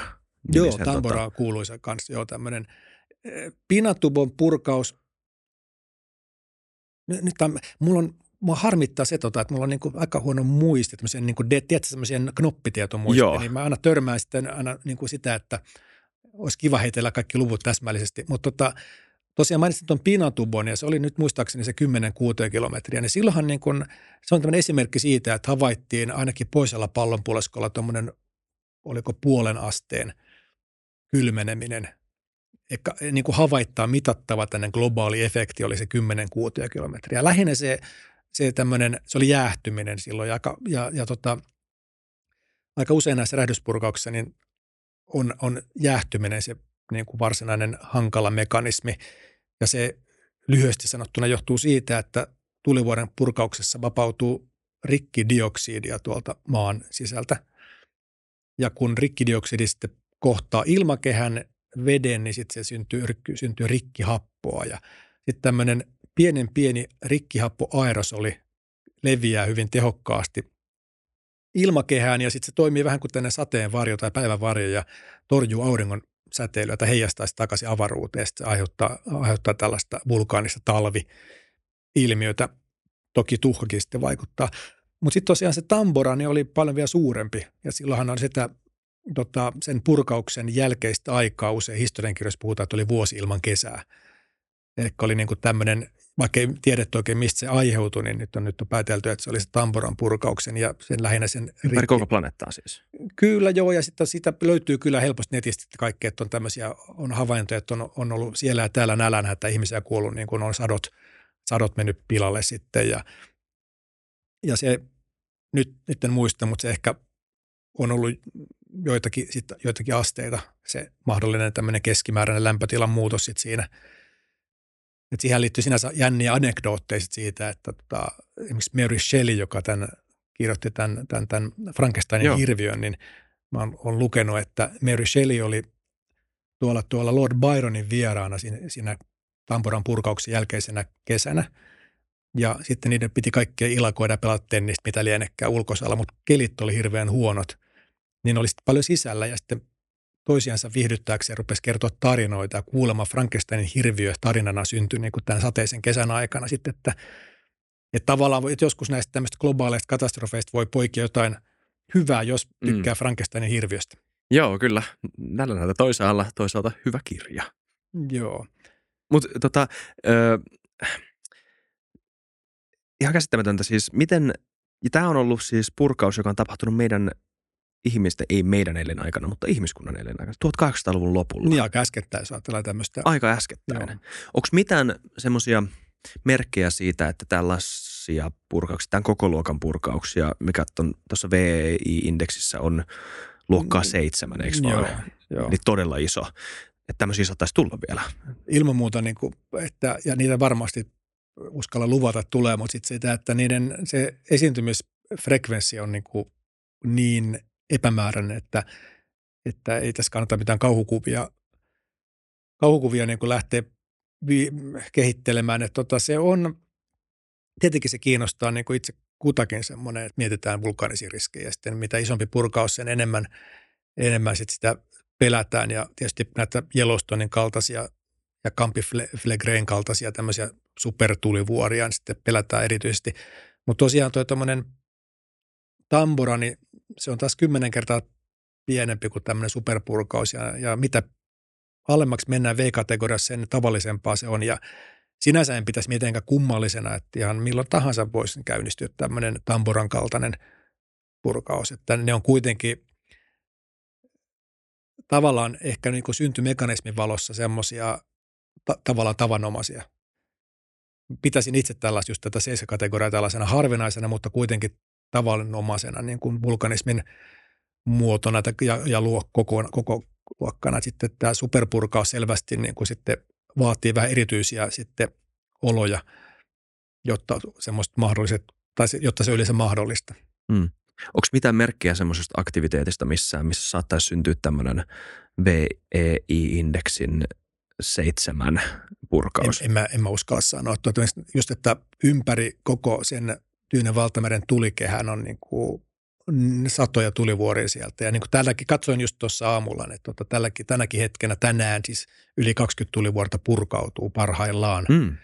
Että maapallo on niin kuin koko ajan vulkaanista aktiivinen. Että tulivuoria on niin kuin satoja, mitkä voi, jotka ei ole sammunut tavallaan, vaan kenties ehkä uinuu tällä hetkellä. Niin se on niin monta kandidaattia, jotka saattaisi pystyä tämmöiseen V7 vaikka purkaukseen, että – en uskalla. Sen takia toki näitä tämmöisiä, kun, kun joku tulivuori sitten osoittaa tämmöisiä jonkinlaisia aktivoitumisen merkkejä, niin tyypillisesti sitten, sitten ruvetaan monitoroimaan sitä tulivuorta. Ja yksi peruste on se, että, että koeta sitten hyvissä jo saada joku varoitus siitä, että jos, jos näyttäisi siltä, että sen tulivuoren, eh, ehkä, no jatkan, keskeytin lauseen itse tota, ja tote, että kun tulivuoria, multa kysytään toisinaan, että kun jossakin purkautuu vaikka, että no mitä nyt sitten tapahtuu ehkä. Ja, niin se kaikista kes, selkein tämmöinen ennuste tulee siitä, että katsotaan tulivuoren purkaushistoriaa. Katsotaan, tulivuoret kuitenkin usein on vähän tietyn tyyppisiä, ne on tietyn tyyppinen se jotenkin luonne, jos näin voisi sanoa. Ja jos meillä on tulivuori, joka on niin kuin vaikka purkautunut aika usein, ja käytännössä aina niin kuin pieninä purkauksina, niin sitten niin kuin hyvin todennäköistä, että seuraavakin purkaus on tämmöinen pieni. Sitten jos siellä on niin kuin historiassa jotain isoja purkauksia, vaikkapa V7-purkauksia, niin niitä on aika hyvin jo kartoitettu kyllä, että, että mikä tulivuori on vaikka tämmöisen V7-purkauksen sitten aikaansaanut, niin sitten tavallaan jos siellä rupeaa olemaan aktiviteettia, niin varmaan heti katsotaan, että ahaa, tässä on semmoinen, joka saattaisi ehkä pystyä tuottamaan tämmöisen hyvin ison purkauksen. Sitten sitä ruvetaan monitoroimaan ehkä enemmän kuin sillä hetkellä. Mutta tietysti kaikkea ei voida monitoroida samalla tarkkuudella. Että sitten tietysti osittain keskitytään näihin paikkoihin, mitkä on lähellä asutusta ja tälle ehkä niin kuin välittömässä vaaravyhykkeessä elää paljon ihmisiä. Mm. Toinen kroppitieto, jonka mä sain selville, kun mä tutkin tätä, oli, että Krakatoan purkauksessa, joka oli tämmöinen suuri räjähdys myös käsittääkseni, niin siitä aiheutuva, siitä räjähdyksestä aiheutuva ääni on tähän asti yksi voimakkaimpia ääniä, mitä maan päällä on mitattu, että se, ne aallot meni koko maapallon ympäri. Joo, mä olen kyllä, toi pitää paikkansa, että mä oon törmännyt tuon itsekin, tota, että, että tosiaan se, vaikka sen niin kuin vei-indeksinä sinänsä ei ollut kaikista suurin purkaus, mutta se nimenomaan se räjähdys, pamahdus tavallaan sitten oli niin kuin suurin voimakkaan ääni, mitä ihmiskunta on, on todistanut. Et tota, Vitsi, se on varmaan ollut aika kova ääni. Kyllä varmaan joo. Pistää miettimään, että mitä, onko siellä paljon ollut kuulovammoja syntynyt sitten, että, että niin kuin, en, en itse asiassa ole koskaan perehtynyt, että, että siinä on kuitenkin suhteellisen harva asuttua, mutta on siinä kuitenkin ihan lähettyjä ihmisiä, että voisi ajatella, että en yhtään osaa sanoa, että onko siellä ollut tällaista, niin kuin, että koko sukupolvi ollut sen jälkeen, että Niinpä. Mitä? Niin ja sille toinen mielenkiintoinen kysymys, mikä mulle tuli mieleen, että missäköhän on ollut se raja, missä toi ääni on oikeasti vielä kuulunut ja kuulunut ihan kunnolla? Jaa. En, en mä uskalla kyllä kans ruveta spekuloimaan kyllä. sitä. Että muistan, nyt en mä nyt tosiaan muistakaan, että muistan kyllä lukeneen jotenkin, että siellä ja siellä kuultiin se, mutta sitten että mä en edes muista nyt mikä paikka se oli, missä kuultiin. Mutta nämä voi googlata, jos nämä voi, nämä, voi, nämä löytyy sieltä aika helposti, tämmöiset speksit, joo. Kyllä. Öm, miten näitä ylipäätään tutkitaan? Mä vertasin tätä siis neutronitähtiä ylipäätään kosmologiaan ja astrotieteisiin, astronomiaan. Öö, ja siinä on se vähän niin kuin maalaisjärjellä ajateltuna yksi aika selkeä etu, se on se, että taivaalle voi, niin kuin nä- voi nähdä. Se on läpinäkyvä meidän ilmakehä. Joo. Kuinka iso este se on tutkia maan ydintä tai tuon kuoran alla olevaa, kun sinne yksinkertaisesti ei vaan näe? Nyt kun mä en tunne tähtitiedettä, niin tässä helposti voi lankea johonkin tämmöiseen niin kuin just vipuun. Että, että sinänsä just jään miettimään sitä, että, että toki niin kuin, jos nyt aurinkoa katsotaan vaikka tässä, vaikka itse katsoisi jollain sopivilla turvalaitteilla varustettuna, niin näkisi sen tietyn osan sitä aurinkoa. Että eihän mekään nähdä auringon ytimeen nähdä, että, että, tota, sitten, että missä määrin, mä en ihan en uskalla arvioidakaan, että esimerkiksi tämä säteily, eri, eri aallonpituudet, mitä auringosta voidaan tarkkailla, niin, tai hiukkas, hiukkas tota, tämmöinen virta, mm. Että et tavallaan missä määrin ne niinku kertoo just niistä eri syvyydellä olevista asioista. Että näitä varmaan, varmaan kertookin, mutta mä en osaa en tiedä, että Kyllä. miten syvälle. Että voi olla, että siinä on tulee isoja rajoituksia sitten, että ehkä aurinkossakaan ei saadakaan havaintomateriaali tietyn syvyyden niin kuin mm. jälkeen. En, totta. en tiedä. Maalaisjärjellä pääsee yleensä vaan puolen matkan. Niin, mutta niin tota, toki, toki niin kuin maapallolla se on moni asia on. Ja mitä syvemmälle niin kuin mennään maapallolle, sen isompia kysymyksiä, epäselvyyksiä, vaikkapa näiden pluumien just tämmöinen niin kuin syntyprosessit ja, ja luonne – on, on juuri niitä, mitä tosiaan itsekin koitan näissä omissa tutkimuksissa omalta osalta selvittää. Mutta tota, jos ruvetaan pohtimaan nyt ihan tämmöisiä aktiivisia tulivuoria, vaikka niistä monitorointia, niin, niin, niin siinä on kyllä moni, hyvin monia, monia menetelmiä, mitä voidaan tehdä. Yksi, mikä ehkä ekana tulee mieleen, on, on maanjäristystoiminta. Et, et ihan suoraan siis sitä, että jos meillä on tuliperäinen alue, niin tietysti se, että siellä niin kun havaitaan maanjäristyksiä, niin se tietysti kertoo, kertoo esimerkiksi siitä, että siellä jotain magmaa liikkuu. Tai sitten, että sen tulivuoren magmakammion niin kuin ympärillä tänne, ne, niin kuin kivi, sen kiviaineksen tämmöinen jännityskenttä niin kuin tavallaan siellä. Että siellä, siellä siis saattaa, että se niin kuin ratkeilee se kallio vaan painemuutoksien takia tällaista. Monenlaista niin kuin se, liikkeitä voi tapahtua, mitä seismisesti voidaan niin kuin, tota, tutkijakin seisminen menetelmä hirveän tärkeä. Että sillä voidaan nimenomaan tyypillisesti, kun vaikka Islannissa aktiivisuutta, niin sitten uutisissa puhutaan, tai ainakin jossain tiedotteissa nähdään, että, että niin kuin millä syvyydellä joku järjestys tapahtuu ja tavallaan, että millä syvyydellä se magma niin kuin liikkuu siellä. Ja sitten voidaan seurata niin kuin vaikka sitä, että se järjestyskeskus tavallaan pikkuhiljaa liikkuu jonnekin ylös alas sivulle – ja voidaan tehdä päätelmiä, että mitä siellä, että jotain liikkuu ja usein myös siitä järjestyksen tavallaan luonteesta – ei ole mun osaamisytimessä tätä, mutta voidaan tehdä päätelmiä siitä myös, että, niin kuin, että mitä tapahtuu siellä. että vähän erilaiset tapahtumat maan alla luo erilaisia järjestysaaltoja, mutta mm. siitä mä en osaa selittää sen enemmän. Mutta tämä on niin kuin, ehkä voidaan liikettä havaita tässä tota, tulivuoren ympärillä vaikka ja sen sisällä, tämä on hirveän tärkeä. Sitten tota, toinen, toinen hyvin tärkeä tapa, että tutkitaan sitä muodon muutosta, joka aiheutuu, kun, kun magma liikkuu. Eli nyt, että jos kun magmaa tulee kohoa jostain syvyyksistä maan siinä tulivuoren sisälle, niin sitten siellä ennen purkausta niin käy niin, että sinne tulee lisää tavaraa, niin sen, se rupeaa turpoamaan se tulivuori, se paisuu. Ja, ja, tämä, tämä voidaan mitata maan pinnalle. Eli pannaan maan pinnalle pannaan tämmöisiä vaikkapa tarkkuus GPS-satelliittinavigaatiolaitteita ja muita erilaisia mittareita. Niin voidaan nähdä sitä, että kuinka joku tähän jossain tulivuoren rinteellä oleva GPS-laite vaikka sitten pikkuhiljaa liikkuu johonkin suuntaan. Ja to, toinen liikkuu toiseen suuntaan ja kolmas kolmanteen suuntaan. Sitten voidaan päätellä, että miten se maan pinta niin kuin siinä pullistelee tai, tai joskus vajoaa. Ja tämä, nämä liikkeet, maankamaran liikkeet sitten kertoo sitten magman liikkeestä ja, ja paineen ehkä kehityksestä, mitä se tapahtuu. Tämä on, tämä on hirveän tärkeä, on tosiaan tämä maan pinnan muodon muutokset.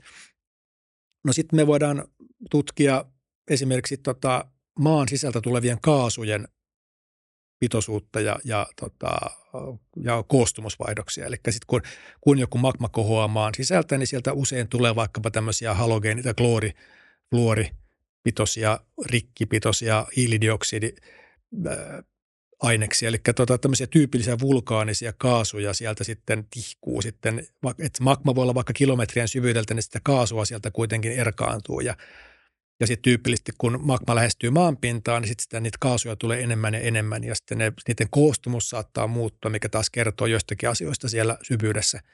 Eli nämä kaasut on tällainen, mitä mitataan.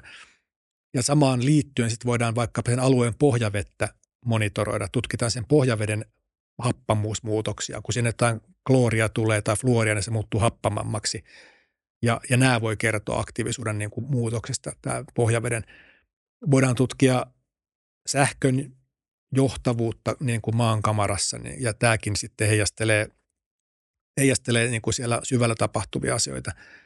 Noin nyt on, ja tosiaan iso osa tätä tällaista, hyvin tärkeä osa tällaista tota, monitorointia, missä tutkitaan maan kamaran muodosta, mu, ö, muutosta, niin on satelliittitutkimuksessa. Eli sen sijaan, että meillä on niin kuin näitä GPS-laitteita pantu sinne tänne, niin meillä onkin satelliitti, joka lentää sen vuoren yli – uudelleen ja uudelleen ja joka kierroksella se mittaa laaserilla luultavasti tota etäisyyttä sen maanpinnan ja satelliitin välillä. Ja sitten kun siitä tulee kierroksia tulee lisää, niin me huomataan, että jos siitä tapahtuu muutoksia sillä, että kasv- ja, ja nämä laitteet on tosiaan niin hämmentävän tarkka, että voidaan tämmöisiä senttimetrimittakaavan muutoksia mitata jopa, jopa avaruudesta päin. Ehkä noi on, noi on niin kuin tämmöisiä hyvin, hyvin tärkeitä. Sitten ehkä ne oli aika pitkälle geofysikaalisia, no geokemiallisia. Mutta sitten tota, yksi merkittävä tapa on sitten se, että sitten jotkut geotieteilijät tutkii sen tulivuoren menneisyyttä. Eli tutkitaan niitä aiemmin syntyneitä tuhka- ja laavakerroksia, niiden luonneet, onko ne tämmöistä graniittistyyppistä vai basalttistyyppistä, onko ne räjähdyspurkauksella syntyneitä, minkälaisena räjähdyspurkauksena syntyneitä, kuinka, kuinka niin kuin suuria ne on ollut ja ja tota, että voidaan sitten koittaa tätä tulivuoden päiväkirjaa, niin kuin hist- niitä, no, päiväkirjoja lukemalla oppia, että minkälainen henkilö on, tai tapaus on kyseessä sitten. Ja sitten taas yhdessä nyt näiden uusien havaintojen kanssa voidaan sitten koittaa ymmärtää. Ja ehkä vielä viimeisenä otan esille semmoisen yleisemmän tämmöisen tulivuorisysteemien tutkimisen. Eli tutkitaan esimerkiksi laboratoriossa voidaan tutkia tämmöisiä, että me voidaan, niin kuin itsekin olen vähän tehnyt sitä hommaa, että ihan niin kuin yksinkertaisesti voidaan ajatella, että suljetaan kiveä niin kuin uuniin ja sitten, sitten pannaan uuni päälle ja sulatetaan se kivi ja sitten tutkitaan, mitä siellä niin kuin tapahtuu. Että tavallaan voidaan tehdä ikään kuin tämmöinen mikroskooppinen tai pieni tulivuori, simulaatio ja sitten opitaan, että miten kivisulat käyttäytyy, miten ne kaasut käyttäytyy siellä sulassa ja sitten esimerkiksi sitten sen magman kiteytyminen on tämmöinen merkittävä asia, mikä muuttaa tulivuoren tavallaan sitä, myös sitä purkautumisluonnetta, niin voidaan oppia tämmöistä tulivuorien niin kuin vaan yleistä sielun elämästä ja niistä lainalaisuuksista sitten jotka sitten voidaan soveltaa sitten näihin eri, eri kohteisiin. Mutta tässä oli tämmöinen ehkä tämmöinen jonkinlainen kirjo, mitä, mitä, mitä koitaan ymmärtää niitä. Onko kukaan käynyt näiden mannerlaattojen repeämiskohtien luona tai niiden lähellä? Kuinka lähelle niitä voi mennä? No varmaan, ei, siis ei, ei varmaan kasille, mutta tota, että Islannissa toki on tämä kuuluisa rotko, niin kuin, joka on tämän Euraasian ja Pohjois-Amerikan laatan se rajapinta. Siellä on jossakin paikoissa olen nähnyt ihmisiä uimassa niin jotain jossain pienessä, niin kuin, ei sitä ehkä järveksi voisi sanoa, mutta tämmöinen, ja sitten siellä voi retkeillä, itsekin kävi tuossa, oliko se viime vuonna, niin että siellä voi sitten, on tämmöisiä kävelyreittejä sitten ja siltoja tehty ja näin, että, että Islanti on semmoinen paikka, missä on hyvin konkreettinen, että on tämmöinen keskellä ei mitään, on yhtäkkiä tämmöinen X metriä repeä, leveä kanjoni, joka on se laattojen raja. Oho. Meinasin, että no, todellisuudessa sit siinä on joskus tämmöistä pientä, että onko se juuri oikeasti siinä, missä se on. Mutta kyllä se, kyllä se nyt on, että kyllä näin voi sanoa, että se on siinä. Että kaikissa yleensä on aina tämmöistä monimutkaisuutta. Tota, se ei kuulosta yhtä hyvältä turistibrosyyrissä. Joo, ja nyt sitten Itä-Afrikan hautavajoma on kuuluisa paikka siellä, että tota, jossa on paljonkin kaikenlaista. Monikin varmaan käynyt jollain safareilla siellä ja näin, niin sehän on myös tämmöinen, no oikeastaan ehkä nyt parhaillaan syntyvä laatan rajapinta. Että sit siinä nyt tällä hetkellä voi sanoa, että se Afrikan laatta on molemmilla puolella repeämään, mutta ehkäpä vaikkapa 10 miljoonaa vuoden kuluttua, niin sitten siinä onkin joku pieni meri sitten siinä välissä. Hmm. Sun mielestä tulivuoret on niin kiinnostavia? Mitkä on sun mielestä mielenkiintoisimmat asiat tulivuoressa? Oi, oi, oi, oi. Niin mä oon tutkinut aika pitkää tulivuoria. Tota,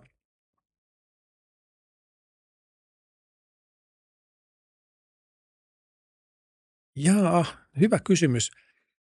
Mm.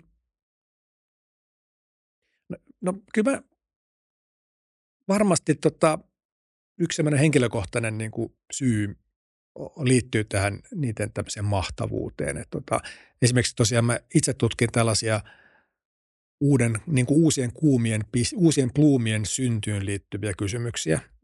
Ja niin kuin tuossa useamman kerrankin tuli todettua, niin nämä tämmöinen näihin tapahtumiin liittyvät laavapurkaukset on aivan, niin kuin, aivan niin kuin täysin totaalisen käsittämättömän suuria. Ja tota, sitten kun esimerkiksi vaikka Etelämantereella, sit jos on sinänsä muutenkin ihan upeata käydä, niin tota, sit kun siellä niin kuin seisoo niillä vanhoilla laavakerroksilla jotenkin sitten sielunsa silmin niin kuin ikään kuin kuvi, kuvittelee sen, että, että miltä täällä näytti. Mulle aika pitkälle varmaan itselleni tämä geologia, niin kuin se yksi antaus, yksi se, miksi, miksi mä tykkään sitä niin paljon, on tämmöinen, että mä niin kuin ehkä saatan olla hyväkin semmoisessa kuvittelussa, niin jotenkin, että semmoinen visuaalisuus niissä mua kiehtoo paljon.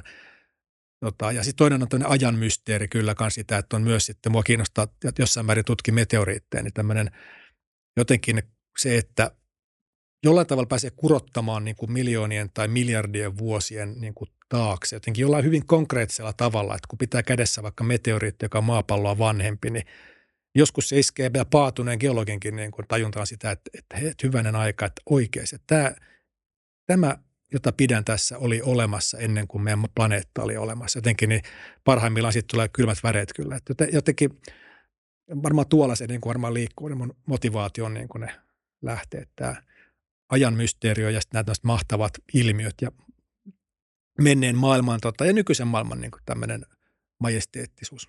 Mm. Onko sulla sun tutkimuksien jälkeen muodostunut minkäännäköistä intuitio sille, että sä osaat kuvitella ne mittakaavat, joissa nämä pluumit purkautuu? Koska mä ainakin huomaan heti sen, että mun on vaikea käsittää niitä numeroita. Varmaan jossain määrin kyllä mä kuvittelisin, että, mutta tota, aina silloin tällöin niin kuin ikään kuin kyllä niin kuin tavallaan tulee semmoisia havahtumisen kokemuksia. Jotenkin yhtäkkiä tuntuu, että niin kuin taas niin kuin, vähän niin kuin uudelleen tajuu, että hyvänen aika tämä on niin kuin jänne, uskomatonta. tota, Mutta mut varmaankin näin, että sit kun niitä on niin paljon miettinyt, niin sitten on niin kuin paljon he, jossain määrin helpompi niin kuin, ja on niin kuin prosessoinut ajatuksia näitä niin paljon. Mutta tosiaan niin silti tuntuu sitä, että se todellisuus niin kuin – aina yllättää. Siis ikään kuin siinä matkan varrella helposti, kun, kun oikeasti tutkimus usein saattaa olla, että se näyte, mitä tutkitaan vaikka, niin se voi olla hyvin pieni ja vaatimaton. Niin se on tavallaan niin kuin mahdollista ikään kuin loiton, loituttua siitä, että tämä on jotenkin jotain, se, se todellinen se maailma, mistä tässä puhutaan. Että vähän niin kuin no en mä nyt keksikään mitään, mutta tota, että jotenkin tuossa saattaa välillä niin kuin mm. unohtua sit sitä, että mistä oikeastaan kyse. Että se muuttuu vähän joskus semmoiseksi ehkä paperinmakuiseksi, akateemiseksi sellaiseksi niin kuin, ja varsinkin siinä kohtaa, kun jotain tutkimusta, kun puetaan niin kuin tämmöisen tutkimusartikkelin muotoon, niin se on hyvin niin kuin raakaa kirjoittamista ja työntekoa ja välillä vähän semmoista tylsääkin puuhaa sit se, että sen saa sen oman tiedon niin kuin sitten pakattua semmoiseen aseen, niin kuin muotoon, että tota, on niin kuin muillekin, muillekin hyödyksi kuin itselleni. Niin, niin, niin siinä, se, siinä on semmoisia työvaiheita paljon, mitkä ehkä aika tämmöisiä jotenkin vähän inspiroivia. Ja, ja sitten aina joskus, onneksi aika usein, että tulee semmoinen olo jotenkin yhtäkkiä niin jotenkin tuntuu, että semmoinen niin kuin verho vedetään sivuista, niin kuin, että näkee sen maisema jotenkin, että tulee että oi, hyvän aikaa. Se, mitä mä niin oikeastaan kauhean mielelläni, ja on yrittänytkin vähän se tehdä, niin kertonut suomalaisille vaikkapa Suomen menneisyydestä, että kun itse kun mä liikun ulkona, vaikkapa kaupungilla tai jossain rannalla tai missä vaan, niin, niin sitten kun geologi niin kuin näkee niitä tämmöisiä jälkiä, niin, hyvin, niin kuin hirveän hyvin säilyneitä muinaismuistoja, jotka tavallaan herättää semmoisen menneen maailman niin tuohon silmien eteen, että, että, että, että voi, voi nähdä vaikka sielunsa silmin Suomen semmoisena val, lumihuippusena vuoristona tai supertuli. Meillä on ollut oma supertulivuori tuossa ihan lähellä, vähän Porvoosien päin. Niin tavallaan sen niin kuin nämä jotenkin herää eloon jossain mielessä, kun niistä tietää vaikka, että kun törmää johonkin tiettyyn kivi, kivilajiin tuossa, niin sitten se olisi hienoa, kun useampi ihminen voisi niin kuin ammentaa tällaisia omanlaisia luontokokemuksia semmoista niin kuin maailmasta, jota niin kuin ei enää oikeastaan ole, mutta sen niin kuin ne kaiut ja, ja ne jäljet on hirveän vahvasti läsnä kuitenkin. Minkälaisia tämmöisiä merkkejä Suomessa näkyy? Täällä on, täällä on vaikka niin kuin hirveän paljon vaikka mitä. Että tota, Suomessa varmaan, niin mä, jos mä mietin Suomen, Suomen, Suomen mä aina niin kuin mielessäni menen ensiksi kolille. Okei. Okay. Tota, koska Suomen niin kallioperä tosiaan on Euroopan vanhinta ja siellä niin kuin kolilta itään ja sitten itse asiassa Lapissa laajoilla alueilla ne on tietysti hyvin vanhaa kallioperää, että harvassa paikassa maapallo on tämmöisiä niin kuin muinaismannerten ö, osia. Niin, niin pari tuhatta miljoonaa vuotta sitten niin siinä kolin kohdalla, niin siinä on tämmöinen niin kuin muinaisen Suomen tai muinais-Euroopan rannikko. Ja se, se valkoinen kvartsi kalliota, siinä on se kolin kallio, niin se on tämmöistä kivettynyttä kvartsihiekkaa. Niin mä kun itse olen siellä vaikka, niin mä niin kuin oikeasti joskus niin kuin aika voimakkaasti näen, niin kuin, että mä kuvittelen seisovani valkoisella hohtavalla kvartsihiekka rannalla, niin kuin meren aallot huuhtoo. Niin kuin, ja tosiaan niin siellä idässä niin kuin olisi ollut tämmöinen aavikko manner ja sitten lännessä, missä on nyt kuusia, niin siinä on tämmöinen meri – Valtameren ranta. Niin kuin, sit siitä niin kuin mulla niin kuin Suomen tarina jotenkin alkaa, että oli tämmöinen vanha manner. Itse asiassa voisi mennä vielä pidemmällekin, mutta ei mennä sinne. Mutta jotenkin siellä kolilla musta pääsee kiinni jotenkin, että tässä oli niin kuin rantahiekka. Kun siellä paikotellen näkee jopa, jos on onnekas, niin voi löytää sellaisia kivettyneitä niitä aallonmerkkejä, vaikkapa jossain merenrannalla tai järvenrannalla voi olla siellä pohjassa on niitä semmoisia pieniä dyynejä tavallaan vedenpohjassa. Niin sitten kun sen, sä voit kolilla seisoa sellaisen päällä niin kuin tunteena tuolla paljaan jalan niin kuin alla ne 2000 miljoonaa vuotta vanhan merenpohjan niin kuin ne aallot. Niin, tota, niin se on jotenkin hirveän konkreettinen. Öö, wow. no sitten me sen jälkeen Suomen, Suomessa oli tämmöinen törmäysprosessi, että sitten niin kuin sen 2000 miljoonaa vuotta sen jälkeen tapahtuneen ketjukolarimes oikeastaan tähän siihen muinaisen mantereeseen törmäsi useampi tämmöinen tulivuorisysteemi – ja, ja nämä tämmöinen kolmen oikeastaan tulivuoren ketjukolari, ne oikeastaan rakensetaan koko tänne sitten tänne eteläisen ja, ja läntisen kallioperän. Että siis törmäyksen jälkeen niin oli tämmöinen lumihuippunen vuoristo, niin kuin, ja, ja, eli näin ollen, niin kun tästä mennään tuohon merenrantaan vaikka, niin, niin siellä näkyy näitä tämmöisiä kneissejä ja erilaisia kiviä, niin ne on sen, sen vuoriston syvien osien jäänteitä. Mikä on kneissi? Kneissi on semmoinen, no Suomessa on hyvin paljon tämmöisiä, kneissi on semmoinen kivi, joka on käytännössä ollut vuoristo tämmöisessä törmäyksessä mukana. Ja sen törmäyksen jäljiltä siihen on piirtynyt tämmöinen juovainen, tämmöinen raidallinen niin kuin rakenne. Eli, eli hyvin monet kivet, oikeastaan kaikki melkein, mitä tässä nähdään Helsinginkin ympäristössä, on tämmöisiä jollain tavalla raidallisia, niissä on eri, erivärisiä suonia ja juonia mm. ja poimuja. Ja ne on tämmöisestä juuri tässä tämän vuoriston synnyssä sitten muodostuneet.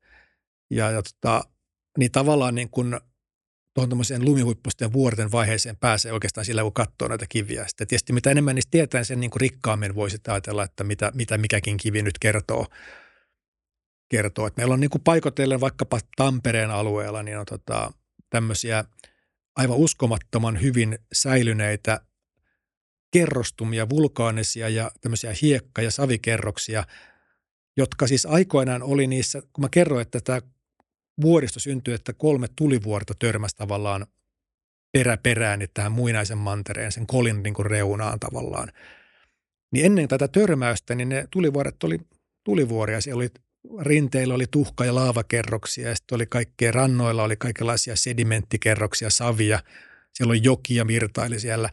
Niin nyt sitten törmäyksessä, niin tosiaan niin tämä tulivuorten ainekset pääsääntöisesti meni aivan mykkyrälle ja niin tosiaan niistä tuli tämmöisiä gneissejä, missä ei oikein näy mitään muut kuin tämmöistä sekavaa kaikenlaista rakennetta. Mutta sitten tosiaan paikotellen, itse asiassa Vuosaaressa yksi paikka, mutta varsinkin siellä Tampereenkin seudulla, niin on tämmöisiä jostakin syystä kohtalon oikustana tämmöinen kalliolohko, jossa niin kuin se rakenne ei ole häiriintynyt käytännössä ollenkaan. Et siinä niin kuin voi nähdä ne, ne niin kuin sen tulivuoren hiekkakerrosten niin kuin ne kaikki ne yksittäiset niin kuin pienet hiekkajyväset ja, ja tota, niin kuin laavakerrosten rakenteet ja tuhkien niin kuin kiteet ja niin kuin, että ne on melkein kaksi miljardia vuotta niin kuin ollut käytännössä aivan niin kuin muuttumattomana.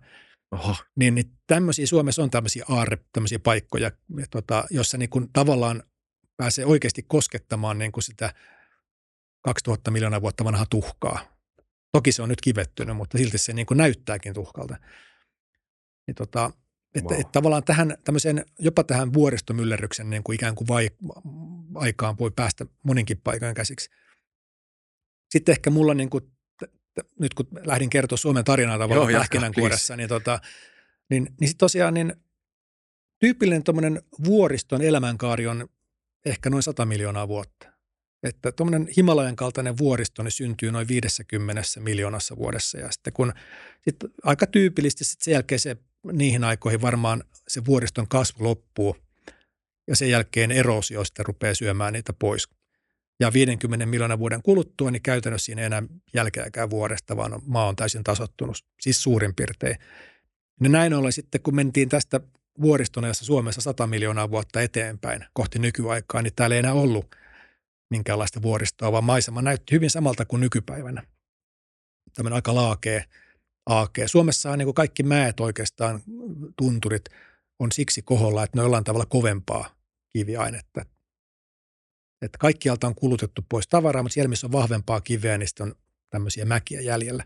Joo, mä olin kysymässä, kaksi kysymystä tässä vähän liittyy toisiinsa. Kuinka korkeita ne lumihuippunet vuoret Suomessa aikoinaan on ollut ja mihin ne on kadonnut? Ne on tosiaan erosio, että kun, kun, tota, kun se vuoristoa kasaava voima loppuu, eli se, se syntyy siitä, että kaksi laattaa törmää toisiinsa, niin se törmäys puristaa niin kuin niitä kivikerroksia yhä, yhä niin kuin tiiviimmin kasaan ja samalla nousee korkeutta. Sitten kun tämä puristusvoima loppuu, niin sen jälkeen pakkanen ei lopu ja sateet ei lopu – painovoima ei hellitä. Eli se, ne, rupeaa, ne huipput rupeaa rajan rakelta murenemaan sieltä ja menee jokien mukana, huuhtoutuu valtameriin. Mm.